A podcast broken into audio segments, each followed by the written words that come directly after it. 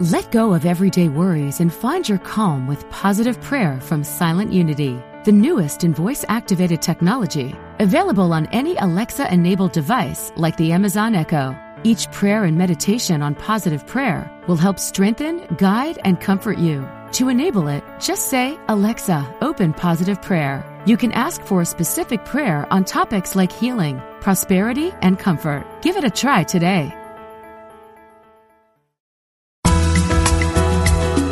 Serving spiritual seekers around the world. Unity Online Radio.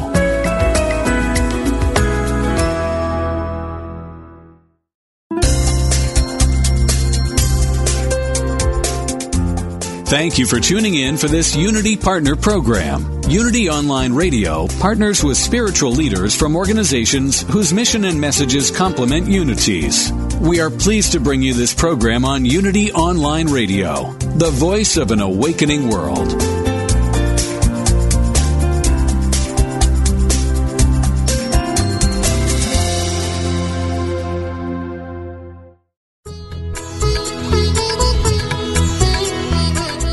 Welcome to the Yoga Hour, Living the Eternal Way, offering insights and practices for spiritually conscious living today with Yogacharya Ellen Grace O'Brien from the Center for Spiritual Enlightenment in San Jose, California. To ask questions or join in the discussion, email us at the yoga hour at unityonlineradio.org. Now, here's your host, Yogacharya Ellen Grace O'Brien. Welcome to the Yoga Hour, our time to open our hearts and our minds to the infinite. I'm Yogacharya O'Brien, and today we'll be looking at some insights and time tested practices from the ancient system of yoga, a philosophy and practice for spiritually conscious, fulfilled living in today's world. Yoga is a word, of course, today that many are familiar with, but not everyone's aware that it has a whole philosophical system and practices for awakened living that are connected to it, and that it means oneness, bringing our attention and our awareness um, to our essential spiritual nature, to being, to being restored to our original wholeness, knowing about that and then living in harmony with it. And our topic today is right on point for that.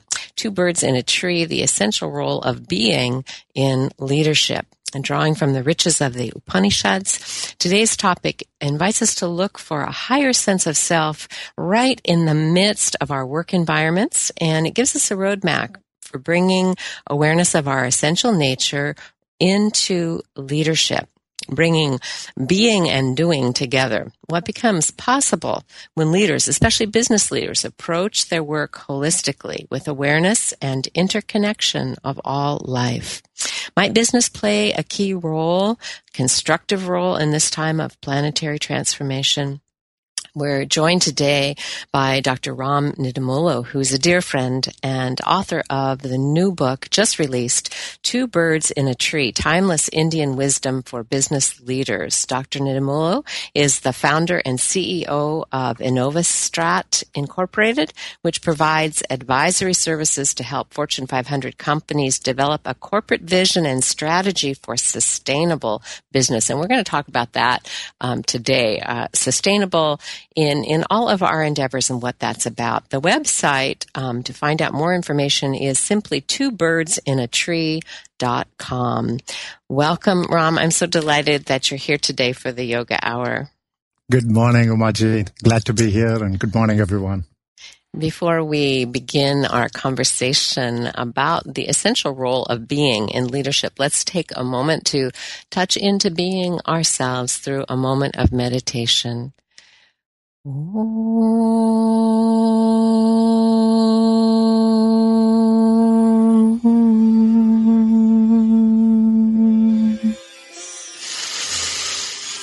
begin by taking a breath, just a good deep breath, and exhaling that breath.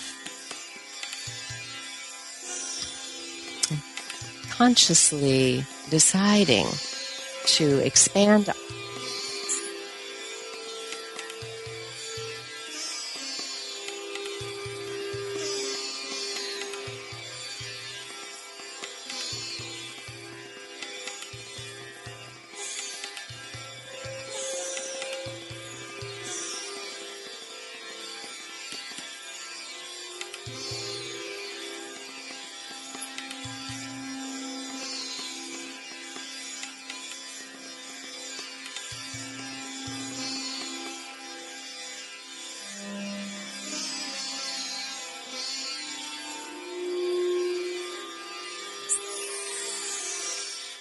of being. Notice that.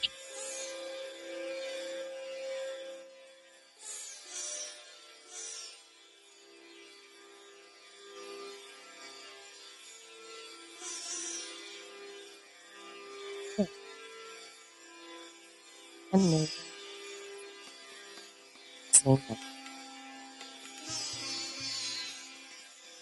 Can remain aware of essential nature that is beyond words and thoughts, beyond all change and phenomena. It is pure existence, being, unmoving, unchanging, birthless, deathless being. And when we are anchored there, peace emanates from that essence of being and pervades our mind, the mental field, our emotional nature, the physical body. And we're able to then bring that peace with us wherever we go.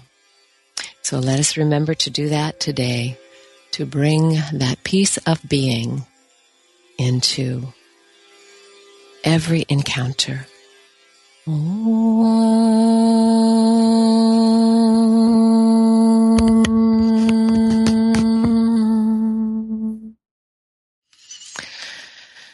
Paramahansa Yogananda said there is a fundamental purpose for our lives. To know it, we must understand where life comes from and where it is going. We must consider life's highest potential for development and look beyond our immediate goals to what we ultimately want to accomplish. As we look at our work in the world, uh, whatever segment we find ourselves in, um, I think we could start with one of the fundamental challenges we have is our tendency to try to divide up with that which is whole, seamless, and interrelated. You know, we tend to think about our spiritual life and our material life, our family life and our work life, our personal life and our business life. And this error gives birth to countless others. Ram, your new book, Two Birds in a Tree, begins with a look at this pervasive problem um, with the all too familiar comment, uh, this is business. It's not personal. And that suggests to us that when we walk through the door of the workplace, we're somehow expected to leave our real being behind. So let's start with how the story of the two birds from the Upanishads um, touches upon this dilemma, um, our tendency to want to divide things up, and uh, what what this can teach us. Right. Uh, this story or this image of the two birds is probably the most ancient image that we have of this divide. It's about 3,000 years old, and it talks of the lower bird and the higher bird in the tree of life. And uh, the lower bird is that uh, ego self in us, the self that wants material possessions, the self that's restless, the self that's anxious all the time the higher bird in that tree is uh, being that uh, that wholeness, that oneness uh, you were talking about, and it's this balance between the two, the union of these two birds, that this image is all about. And um, you know, the Sanskrit equivalent of that is uh, Dwa Suparna Sayuja Sakhaya, and and so on. And the key meaning there is uh, these two birds are eternal friends, Sayuja Sakhaya, always together and uh, while that lower bird is all about separation, the higher bird is about unity. And I see that theme in everything we do and also in everything that business has done so far. And I see that as the big, as the great relevance to where business is going today. Absolutely. And, you know, this, of course, is the theme that is woven throughout your book um, that I think is so relevant in whatever sphere we find ourselves um, today. Um, that that tension between, you know, personal gain, organizational gain, business gain, and the sense of the whole you know, being able to find the right balance, um, whether it is the whole of the whole planet and yes. the importance of uh, sustainability, or even, you know, the whole of our lives. You know, so it's sort of the macrocosm and the microcosm um, that you know calls us to come into balance. Um, tell us a little bit about what motivated you to write this book, and I know that really your whole life journey is in this book.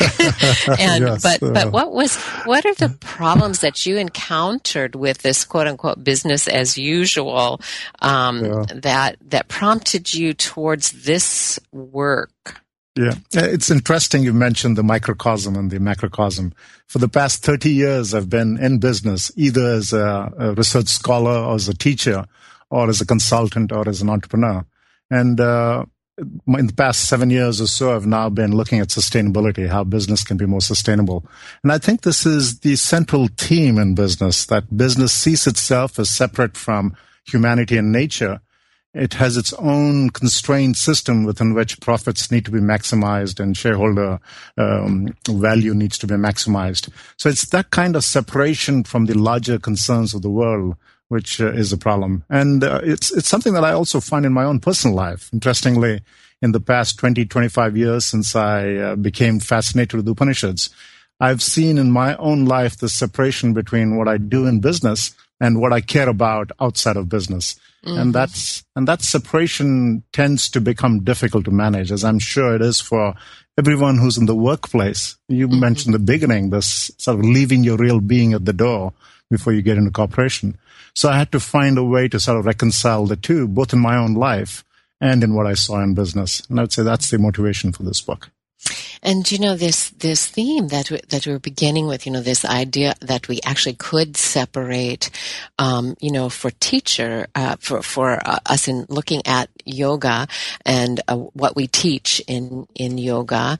Um, you know, at the core of this is uh, avidya. You know, the core problem yes. of not really understanding the truth of what we are. Yeah. And um, and that then becomes the the primary error that affects you know our family life, our business life, and really you know the the health and well being of our planet. Um, and you know when we look at business and and of course you know you know we've seen so much in recent years in the headlines of how our institutions are failing us, and you know right now we're in the midst of government crisis yeah. um, in in the U.S. that uh, you know seems to have a lot of the same coloring, doesn't it? You know that there's not a vision of of how this affects um, the whole, and you know more and more people are losing faith in what we would call our guiding institutions, and you know business is is no exception. You know, very few people I think trust business today, but I also know that there are many many businesses who are um, you know, bringing uh, greater awareness um, to the work they're doing, um, bringing sustainability up to the top of the charts, and and and your book has many positive stories. Um, but what do you think is it's going to take, you know, for our institutions, for business in particular, which is your area that you're exploring, um, to make the shift that is needed um, for us to have um, a higher vision? Yeah, and I think the answer is it takes many things. And uh, one way to look at it is to consider three different levels at which changes need to take place there's sort of the external level in terms of policies and incentives and strategies and so on, plans. And then there's the second level, which is one level deeper, which is culture, culture and identity, the culture of a company, the culture of government. But I think there's a deeper level, which is what this book gets at, and that's inside us, the changes within us, the kinds of inspiration that needs to drive us, motivate us to think of the whole, or to think, to have this larger perspective. I've worked at all three levels, and this book is really about that deeper level, the changes within individual leaders, which I believe is very critical. That kind of commitment can transform the other levels. And um, so the book lays out this approach and a roadmap and uh, what ancient wisdom tells us about it. Interestingly, this was the main uh, focus of ancient wisdom. Our received wisdom is all about that inner change and how that inner world can transform the outer world. And you know, it seems that the very um, crisis in which we find ourselves uh, globally and for many people individually you know really in these very high paced um, times stressful times you know trying to find a way in which to um, to, to live with joy, which you touch upon in your book, um, and to live satisfying lives, to do meaningful work. You know, all these these stressors um, and the the kinds of uh, crisis that we have on our planet are causing people to ask new questions, I think, and perhaps for many, you know, motivating this individual change that um, is is necessary, you know, for yeah. leaders. I think you know many are saying, well. Uh, you know what do i need to do and the old ways you know are not working and right. so i have yeah. to be able to find new um, new resources and and it's not possible for people to keep up with the pace of things. Um, you know, and you mentioned in in yeah. in the book how um, being in touch with with being within yourself yes. helped helped you in the early days even make it through your doctoral program. Yes. And uh, so I think perhaps the very crisis that we face in so many levels, people are going to have to fall back on something greater than themselves. Do you, do you notice that as well? Absolutely. You make a great point. And I think that's what uh, drew me to being, being with a capital B in uh, my work and uh, my PhD, which was uh, a source of tremendous stress in my startup. And I'm sure many of us and the kinds of things we do, there's tremendous uncertainty in the world now. Everything seems to change. Nothing can be taken for granted. So the question that the book poses is, in this world of uncertainty and change, what is that one thing we can hold on to? And this, incidentally, is also the oldest philosophical question in the world. And the answer 3,000 years ago was the sense of being, existence itself that that is the one thing that remains unchanged. That's the one thing that uh, we, at some level, an inner presence inside us can hold on to and can be our anchor. And that's what uh, my attempt was in this book to describe how that sense of being could be an anchor in the midst of all this change, as it has been in my own life. That is so beautifully said. You know, what is the one thing that we can count on um, in this time when it seems that everything is changing so quickly around us.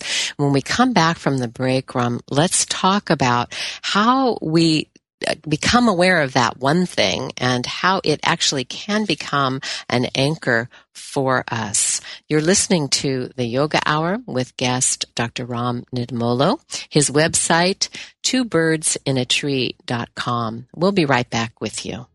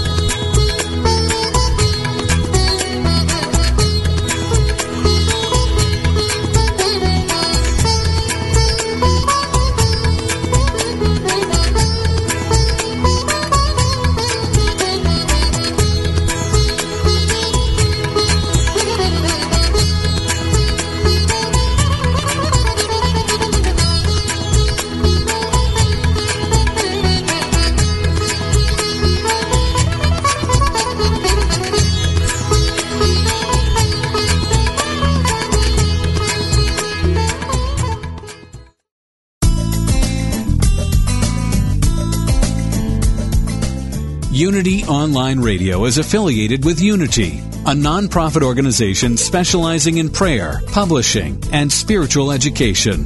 If you enjoy our programming and would like to support this ministry, go to www.unity.fm and click on Donate Now to make a contribution. You can make a one time or recurring monthly donation. Thank you.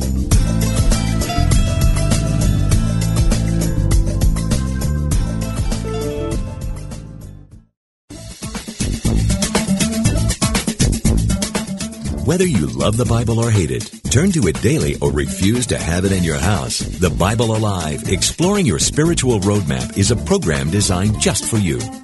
Unity Minister Rev Ed Townley presents the Bible as a practical, powerful spiritual roadmap full of wisdom and guidance for the challenges of life today. A roadmap for your spiritual journey. Isn't that just what you're seeking? Listen live every Wednesday at 3 p.m. Central Time for The Bible Alive, exploring your spiritual roadmap with Rev Ed Townley. Only on Unity Online Radio, the voice of an awakening world.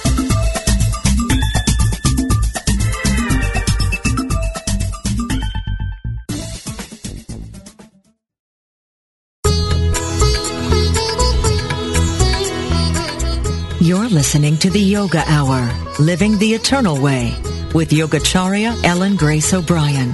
We now return to the Yoga Hour.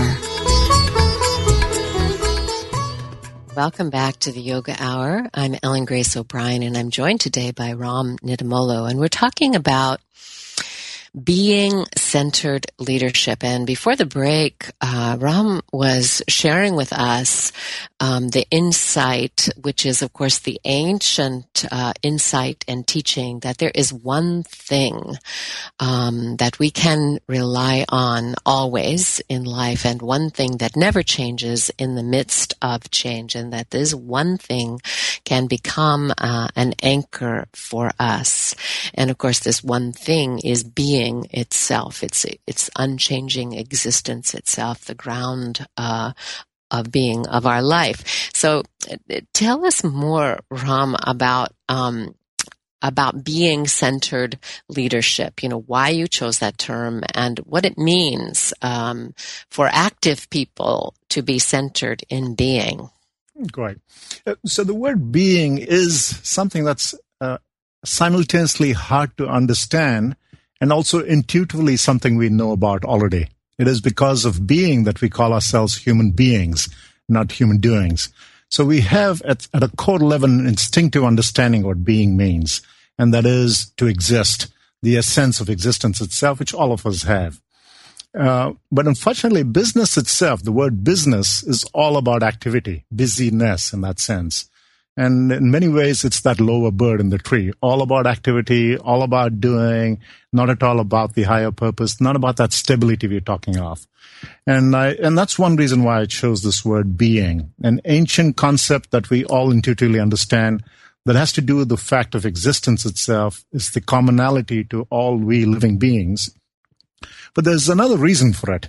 And uh, this other reason for being centered leadership is the sense that through being we can gain that larger perspective, that sense of the whole that business lacks, and in many ways our individual lives lack. So this combination of something that we know instinctively, which will give us that awareness of the whole, of the of the entirety of what we are doing, is what I view as being centered leadership being mm-hmm. aware of being and at the same time acting in this world. That's what I call as being centered leadership. So it is, in a way, it's like the breath, isn't it? So being aware of yeah. being, you know, I think of the in breath, you know, being grounded in that which is unchanging and, and eternal and which helps us, I think, fulfill our our highest potential in, in life, you know, to, to not get caught in that um, yeah. primary error of, uh, you know, being ego based in our actions, but to, you know, keep expanding our potential.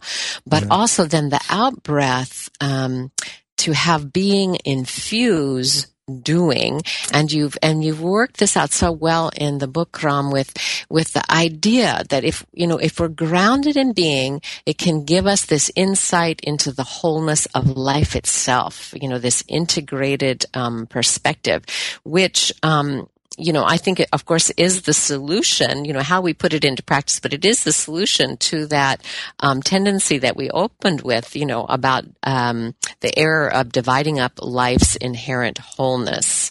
Um, and I find this conflict shows up, you know, um, in classes at the center when I'm teaching Kriya Yoga and mm-hmm. specifically reflecting on the yamas, uh, yoga's ethical guidelines, you know, recommendations for conscious living that are, you know, being nonviolent are harmless to self, to others, the environment, being truthful, not taking what doesn't belong to us, not being greedy or out of balance with our energy, so on and so forth. So when I introduce those principles, I find you know, students will often say something like, well, you know, this is all well and good here at a spiritual center, but I can't make it work in the world. You know, if I told the truth at work, I would lose my job.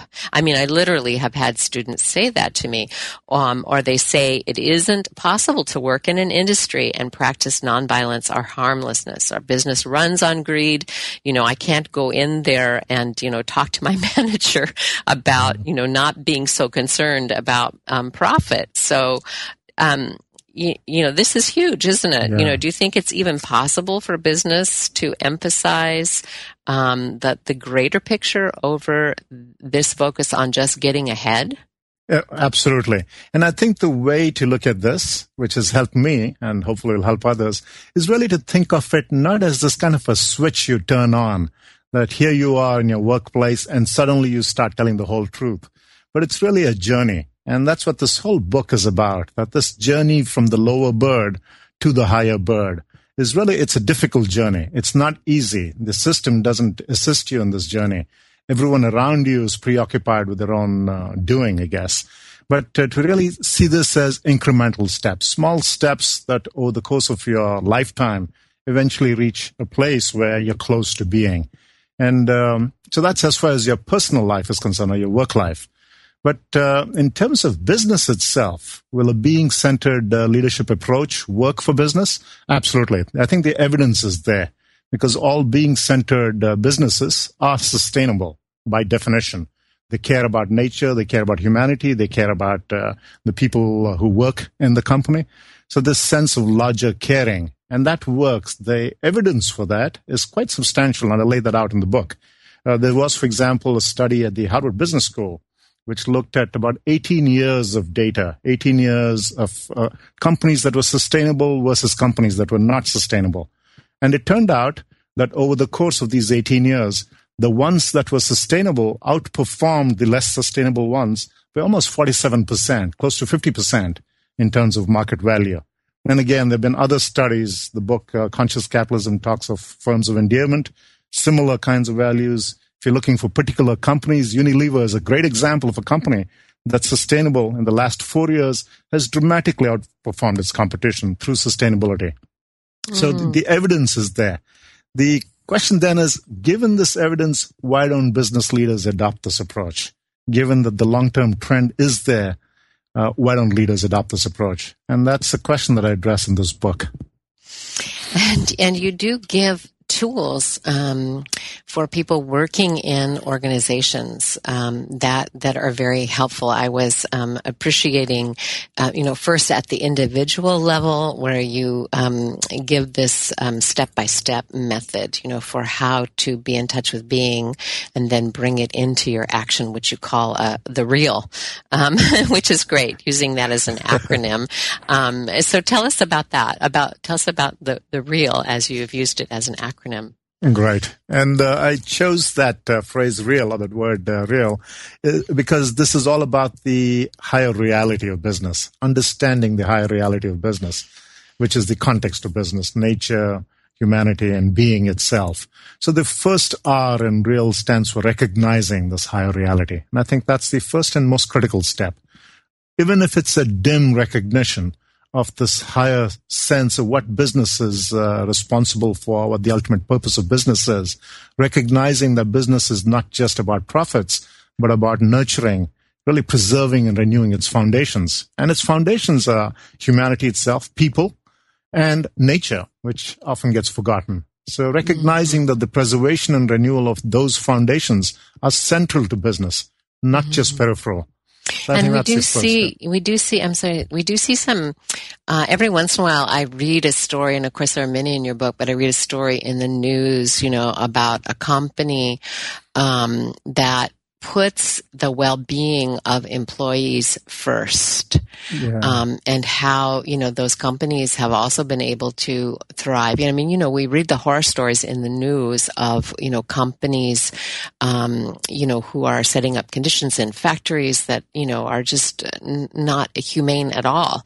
Um, and then we read stories of you know ceos um, who decide you know to cut their own salary and not that of employees um, you know, in order to make it through um, a difficult time. Um, and so, you know, being in touch with the idea that a company or an organization cannot prosper unless the whole prospers, right? Absolutely. Yeah. yeah and there are many examples. It's interesting. In my book, I describe 20 such companies and uh, 20, 21 CEOs who thought this way, acted this way, and all ended up doing well for the company.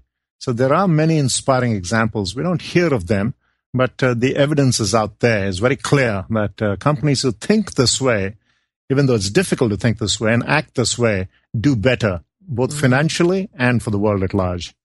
So the first um, step in this four-step process of real is to recognize being, and um, and to, and to hold it, uh, you know, in your paradigm of um, how you do uh, what you do, and then your your next uh, step is experiencing Experience. that. So so talk a little bit about that. Uh, so one key thing to uh, realize here, if I can use that word realize, is uh, when I say being or when uh, being is used, it's not just in that religious, spiritual sense. Being is a term that applies to whatever be your beliefs, religious, spiritual, atheistic, agnostic. It's in that sense a neutral term because we all exist. So it's really the existence principle, not necessarily a particular approach or religious approach to it. So given that kind of recognition, the experiences that you have could well be unique to you, the kind of person you are. And uh, the goal of experience is not just to feel this being in your mind, but to feel it in your entire body, your whole whole being in that sense. And uh, that is is that kind of visceral, in your gut, in your body experience that then reinforces this recognition of being. Mm-hmm. And that can come in different ways. In my book, I describe how my own startup experience was uh, key to it that uh, mm-hmm. recognition and experiencing of this being. And different people have different means to experience it. So in a way, you know, I think of it as how do we, how do we feel most alive? You know, how are we in touch with the deep uh, aliveness, you know, of our own existence, and um, and then you know, how can we um, stay in touch with that, you know, as we are engaged in um, action. And this is this is where it comes to what you call anchoring, right? Yes. Yes. Uh, yeah. And that seems the critical step. So how do we how do we anchor this aliveness, um, which you know, of course, brings us to interconnection with all of life? It's bigger than us, right? It's not just um, a personal experience, but it's a transpersonal experience. Mm-hmm. Um, and so, how do we how do we anchor that in a way that you know we can bring it into our doing? Yes, and as you mentioned, that is the most difficult. I find that to be the most difficult because the key to anchoring is to be consistent, to be steady in that awareness, that aliveness, which is a beautiful phrase that you're using, aliveness of being, to stay there as much as possible as opposed to fluctuating back and forth. And uh, so, in a in a business sense, that anchoring is uh, in a way to redefine what success means. Instead of the traditional notion of success, which is in terms of profits or in terms of activity, but to redefine success for a company in terms of the well-being of its stakeholders and uh, at an individual level. And this is the other key thing uh, throughout uh, this journey to being is to recognize this correspondence between what companies go through and what individuals go through.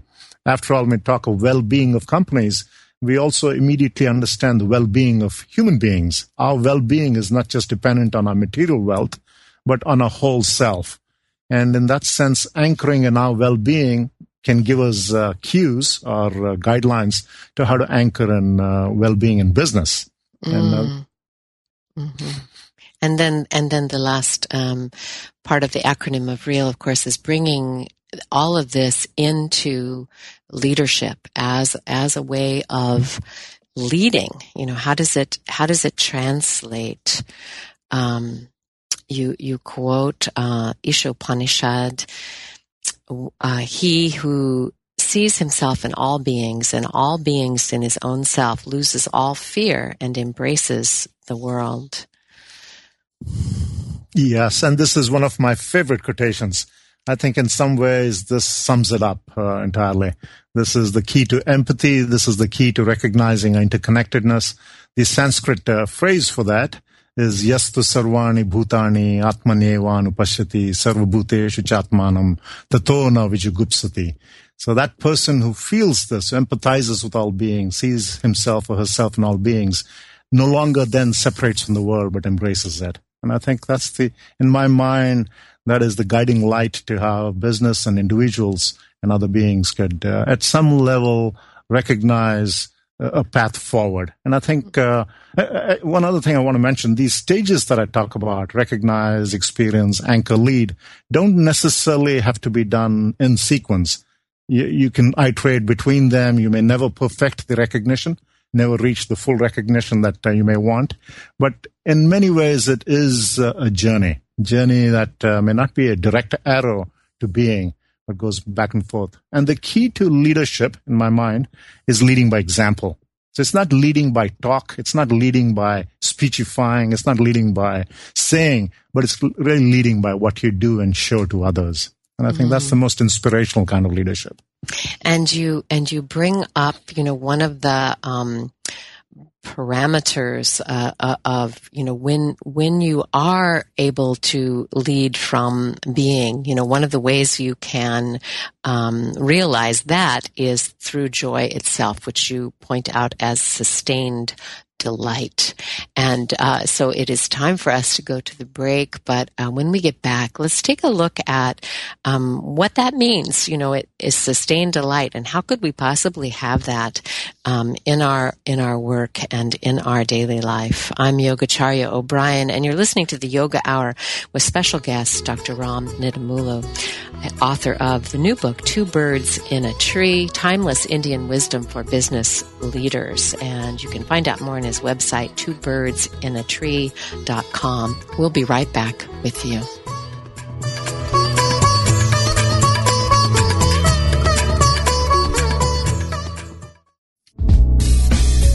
If you've ever wondered how a specific Bible verse might be interpreted metaphysically, then Interpret This is for you.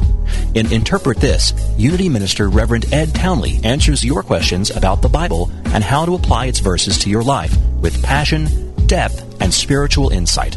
To submit a question or to enjoy any of his numerous metaphysical interpretations, visit unity.org and click on the Interpret This box.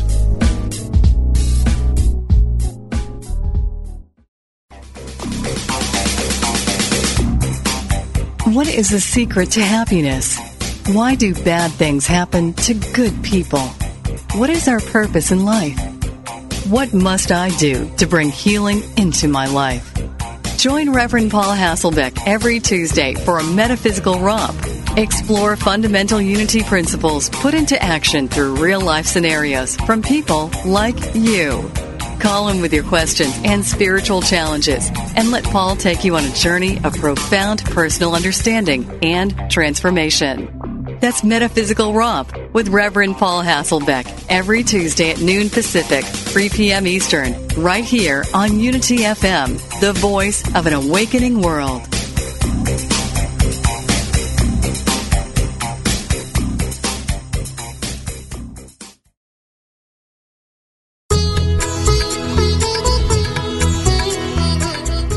Listening to the Yoga Hour Living the Eternal Way with Yogacharya Ellen Grace O'Brien. If you have a question, please submit it via email at the yoga hour at unityonlineradio.org and we will respond. Now, back to the yoga hour. Back to the yoga hour. I'm Yogacharya O'Brien, and um, I'm talking today with Dr. Ram Nidumolu, author of the new book, Two Birds in a Tree, Timeless Indian Wisdom for Business Leaders. Um, and although the book is directed um, to business leaders, I want to say that um, I'm finding it totally um, applicable in um, you know whatever area um, of work you're engaged in because this is um, I see a vision for our future you know of how we bring um, our essence of being uh, into um, our effective doing. So that's really the theme and the deep work of the book. So whether you are in a, a leadership role in business, whether you're in education or government, um, a spiritual organization, wherever you find yourself, you're going to find these principles um, to be completely um, applicable. And before we went to the break, I um, planted this little seed about sustained uh, delight, and um, this is uh, an area that you point to, Ram, in the book about uh, uh, how we can touch um, stakeholders uh, across um, the full range of what we do. Um, tell us a little bit about how joy is related to being centered leadership. Right. I think joy introduces a dimension that uh, something like uh, pleasure, for example, does not capture in many ways, when we look at success, in many in many instances, it's sort of anchored around those things that give us pleasure, whether it's more wealth, whether it's more possessions, whatever it is. These are wants that once you fulfill them, they're not sufficient. You move on to the next. Your neighbor or uh, someone at school or someone at work has more than what you have. And it's this constant treadmill, this kind of hedonic treadmill that takes us from one pleasure to the other. What the Upanishads talk about is an alternative view, something else, which they call joy or ananda, which in many ways you can see as delight, sustained delight, which is much more long lasting, something that doesn't require comparison at its core, that's intrinsic to you, but at the same time influences all stakeholders. So in this book, I try to uh, identify what such a metric or a way of measuring sustained joy would be and uh, sustained delight. So sustained delight is the end goal. How do you achieve that end goal? What's that compass that you use to steer towards that end goal? And uh, in the book, I talk of uh, long-term stakeholder well-being, and there are two aspects to it. The first and uh, very important aspect is ensure that you have many stakeholders, not just your shareholders, not just your customers, but your employees matter, the public matters, partners matter, and so on. Local communities matter. So increase the breadth, the inclusivity of your stakeholders. The second key thing is for each stakeholder, think not just in terms of the material self, but also these other levels of self we've been talking about, the humanistic side, the naturalistic side, and being itself. So it's the simultaneous breadth and depth to how you think of stakeholder well-being that I see as a, as a way to attain Oh, that is so refreshing as a model. And, and I think our listeners are right with me in a sense of, you know, this is a breath of fresh air, um, because, you know, we, we feel, um, constrained, um, you know, by this bottom line mentality that we have, you know, in, in really all of our institutions. And we really need to find another way, um, to look at it. Because as you say, when the bottom line is all about numbers, um, you know, increasing profits, um, or, or uh, a reach in terms of numbers, um, it doesn't ultimately provide um, that satisfaction because it's always a race for more and more, um, you know, which is the very consciousness that is destructive to our planet today. So um, your your model is really a breath of fresh air, and um, you've done a wonderful job of giving us stories of uh, CEOs who are are walking this path. So, and I know many of them are are, are friends, also and people that you have met. Um, so tell us um, a story or two of um, these people who are walking a new path. And there are uh, there are really many of them in this book. I identify about twenty one of them. Many of those names are familiar. Paul Polman of Unilever, Anita Roddick of the Body Shop, Jochen Zeitz of Puma, and uh, Azim Premji of Wipro. Ray Anderson of Interface, many, many names that in the sustainability world are familiar. But there's one story I want to illustrate that is much less familiar to the world. And uh, this is the story of uh, Dr. Govindappa Venkataswamy. And he was called Dr. V. And uh, this story is beautifully described in a book called Infinite Vision by Pavi Mehta and Suchitra Shenoy, and a book that came out uh, last year, I think. Wonderful book, wonderful person. His life is, in my mind, a great representation of being centered leadership. Uh, so his story is very briefly, he was a surgeon in India, and upon his retirement at the age of uh, 58, he decided that he had to do something larger, much larger than uh, what he had been doing at that time. So he set up uh, what uh, became known as the Aravind Eye Care System to perform cataract surgeries and to restore sight to the blind, to the many millions of people in India who are blind.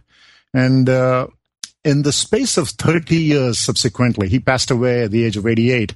He performed about 100,000 surgeries himself, built an organization that helped, that restored sight to 32 million people in the space of those 30 years, create an organization that was simultaneously very effective in terms of business principles, efficient, profitable.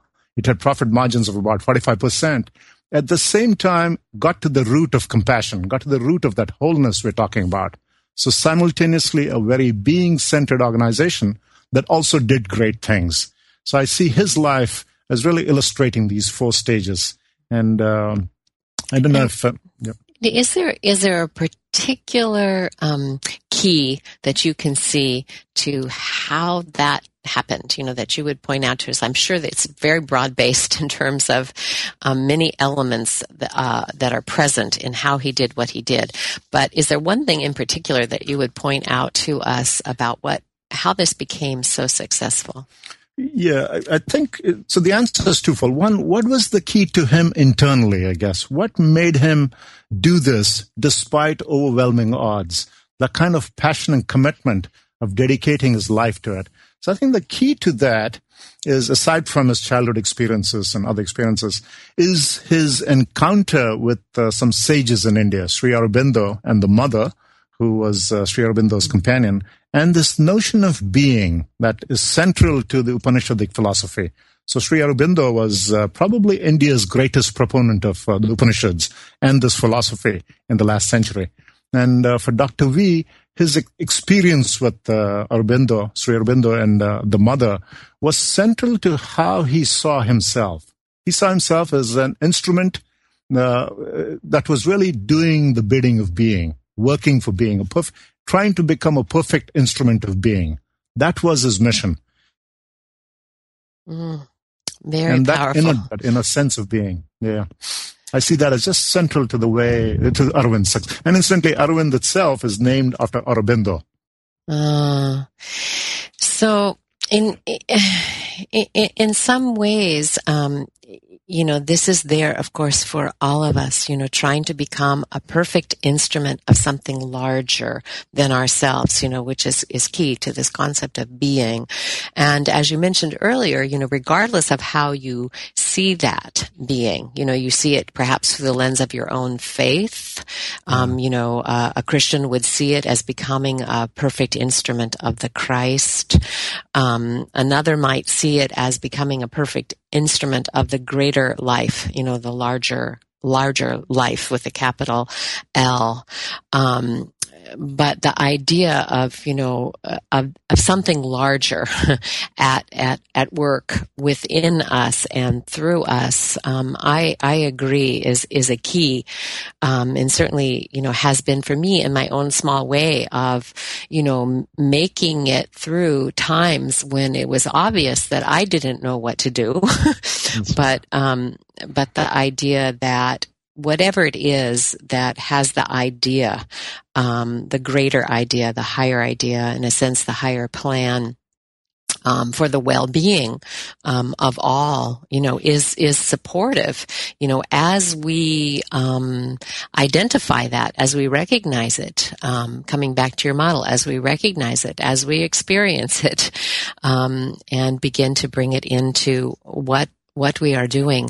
Um, before we conclude this morning, Ram, you know, tell us a little bit about um, you know, your, your vision of our world of, you know, what can become possible, um, as people step into this being centered leadership? I'd say this vision is uh, how we in our business lives, because we spend so much of our time in uh, business activity, many of us, not all of us, but many of us.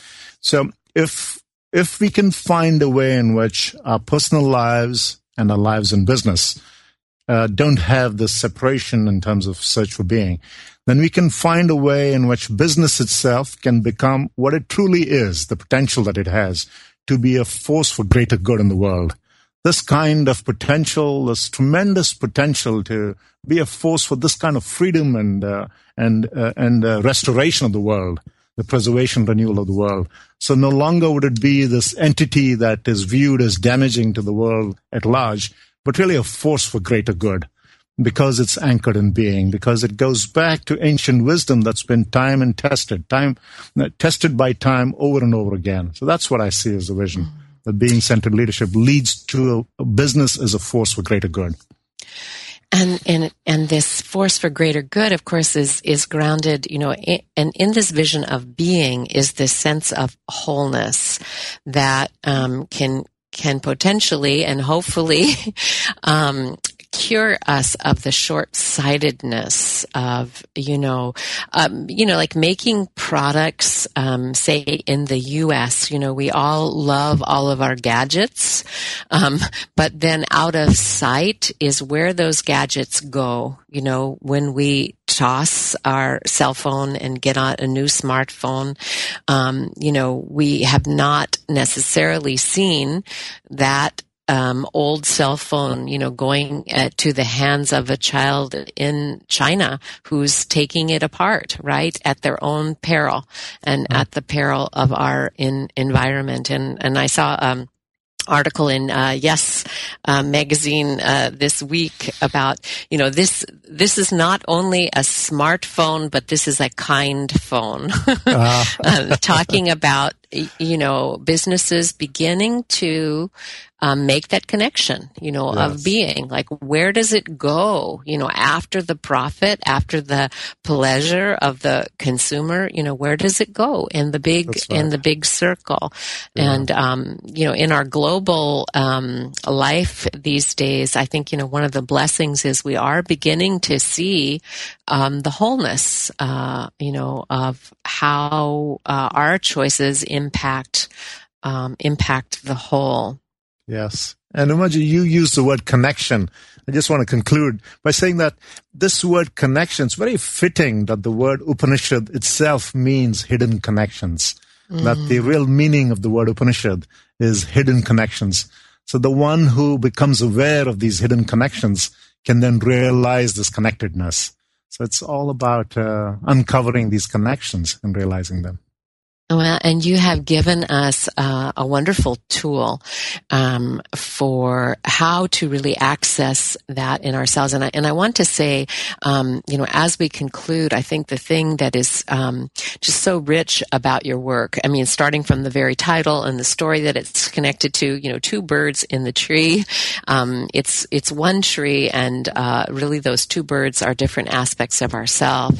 And it's not about choosing one or the other, but about finding the dynamic um, balance. And so, of course, I, I recommend the book highly, and I want to invite listeners who are in the um, Bay Area in California to come and meet Dr. Nidumolu on Sunday, October 27th. He's going to be at Center for Spiritual Enlightenment from 2 to 4 p.m. in the afternoon. Um, and uh, so you can go online to csecenter.org um, to find out more information about that. You can also uh, go to the Unity FM archives to find an earlier program with Dr. Nidumolu, Spiritual Economics, where sustainability meets prosperity. And that was from October 28th in 2010. So in the three years since then, it, it took form as this wonderful, wonderful book. Um, We'll be back next week, continuing this um, series on spiritual leadership with Reverend Lakshmi Barsell um, focus on the yamas, uh, yogic keys to enlightened leadership. I look forward to being with you next week. Remember to subscribe to the Yoga Hour at iTunes. Let your friends know about it on Facebook.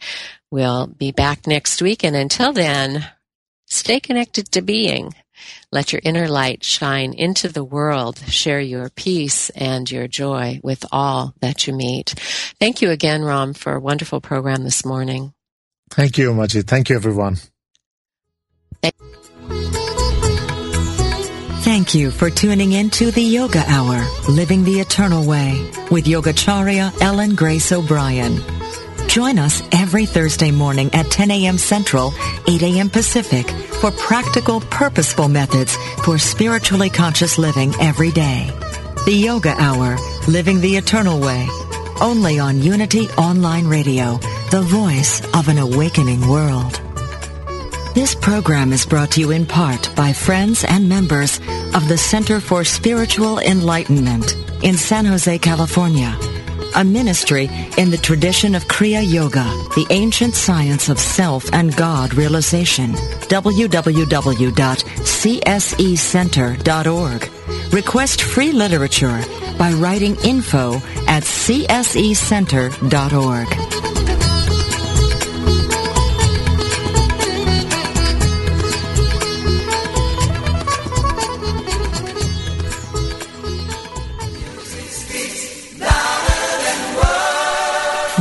Speaks Louder Than Words is an inspiring, informative, and fun hour of uplifting, heartfelt music and commentary that delivers a powerful message of love, joy, and oneness.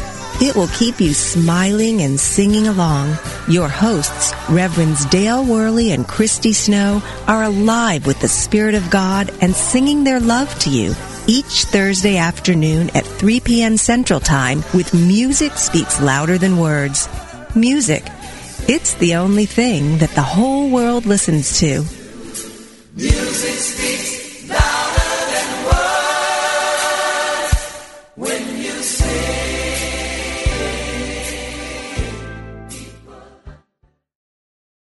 According to an ancient Hindu teaching, if you can only speak the truth and tell no lies for 12 consecutive years, you can attain enlightenment. Resolve to be honest with yourself and others starting today. And after 4,383 days, you just may become enlightened.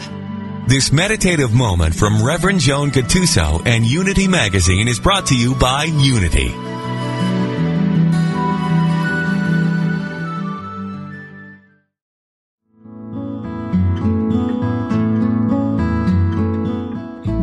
Must serve a purpose. It must be part of something larger than itself, a part of humanity. If you're in harmony with this statement, you're going to want to tune in to Unity Online Radio's new show, The Traveler Healing Journeys Through Music, with Kathy DeWitt, Minister of Music at Unity of Gainesville, Florida, musician in residence at Shands Hospital, and international consultant for the Global Alliance for Arts and Health. You'll hear stories and songs about the healing power of music and meet folks who have been on both ends of it. Join us, join in, and share memories of your own meaningful musical moments. Fridays at 1 p.m. Central Time.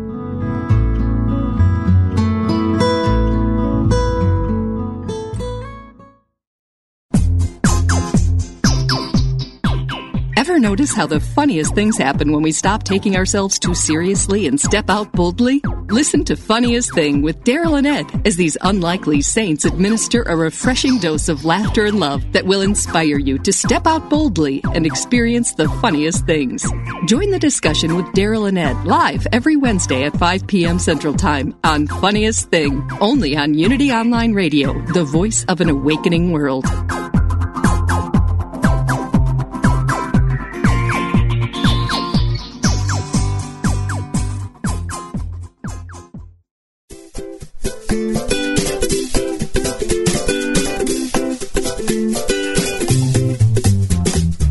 Do you take spirituality into your own hands? Bucking corporate religion in favor of finding your own path? Do you cross the boundary between religion and science? Or between religions themselves? Do you like a dose of humor with your truth seeking? If you answered yes, you're what we call a holy rascal. Join Rabbi Rami Shapiro for How to Be a Holy Rascal, Wednesdays at 11 a.m. Central. Rami and his guests will engage in lively, humorous discussions about what it means to be a spiritual human being in the 21st century. How to Be a Holy Rascal, Wednesdays at 11 a.m., only on Unity Online Radio, the voice of an awakening world.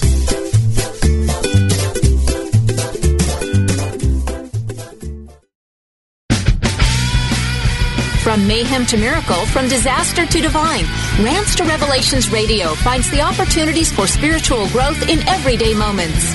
Drawing from current headlines to pop culture, Reverend Ogan blurs the lines between the sacred and the profane, bringing meaning to the meaningless, with guests who are dedicated to transforming the world for good. Join Ogan live every Wednesday at 9 a.m. Central for Rants to Revelations Radio.